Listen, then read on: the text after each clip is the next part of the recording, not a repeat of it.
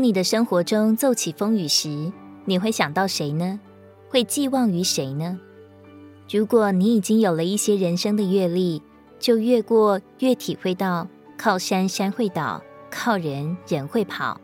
在神之外，无论寄望于谁，寄望于什么，结果都是失望和叹息。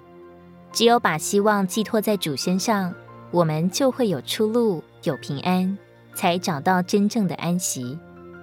一切事故的发生，甚至是一切艰难的临到，在神的手中都有他积极的目的，就是把我们引到神的面前。他对我们怜爱如初，给我们够用的恩典，做我们应时的帮助。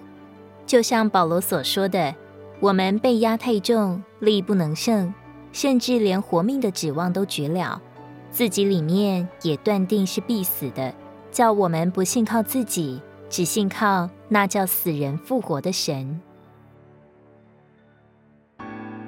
如果你喜欢我们的影片，欢迎在下方留言、按赞，并将影片分享出去哦。